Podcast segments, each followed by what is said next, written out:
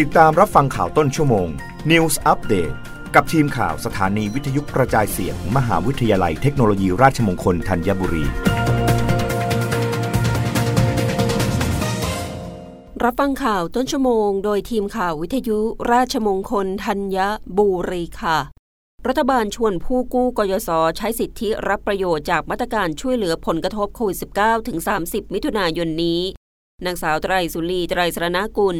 รองโฆษกประจำสำนักนายกรัฐมนตรีกล่าวว่า จากที่กองทุนเงินให้กู้ยืมเพื่อการศึกษาหรือกยศได้มีมาตรการลดหย่อนหนี้ เพื่อช่วยเหลือและให้โอกาสผู้กู้ยืมเงิน ที่ได้รับผลกระทบทางเศรษฐกิจจากสถานการณ์โควิด -19 ได้ขยายเวลามาแล้วหนึ่งครั้ง และจะสิ้นสุดระยะเวลาที่ขยายในวันที่ 30 มิถุนายน 2565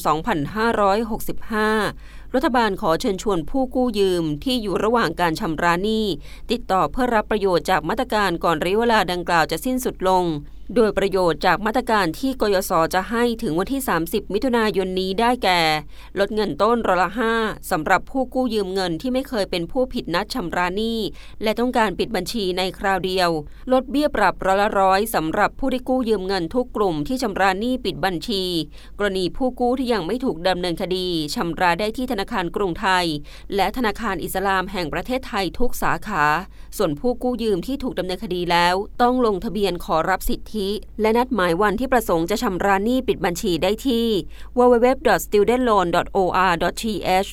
กรณีนี้ผู้กู้เงินต้องชำระค่าทนายความและค่ารืชาธรรมเนียมศาลให้เสร็จสิ้นก่อนปิดบัญชี นอกจากนี้กยศยังลดเบี้ยปรับร้อยละ80สำหรับผู้กู้ยืมเงินที่ยังไม่ถูกดำเนินคดี ที่ชำระหนี้ค้างทั้งหมดให้มีสถานะปกติ และที่กยศดำเนินการให้อัตโนมัติ โดยผู้กู้ไม่ต้องแจ้งเพื่อเข้าร่วมมาตรการคือลดดอกเบี้ยเงินกู้ยืมจากเดิมร้อยละหนึ่งต่อปี เป็นร้อยศูนย์จุดศูนย์หนึ่งต่อปีสำหรับผู้กู้ยืมเงินที่อยู่ระหว่างการชำระเงินคืนกองทุน และไม่เคยเป็นผู้ผิดนัดชำระหนี้รับฟังข่าวครั้งต่อไปได้ในต้นชั่วโมงหน้า กับทีมข่าววิทยุราชมงคลธัญบุรีค่ะ รับฟังข่าวต้นชั่วโมง News อัปเดตครั้งต่อไป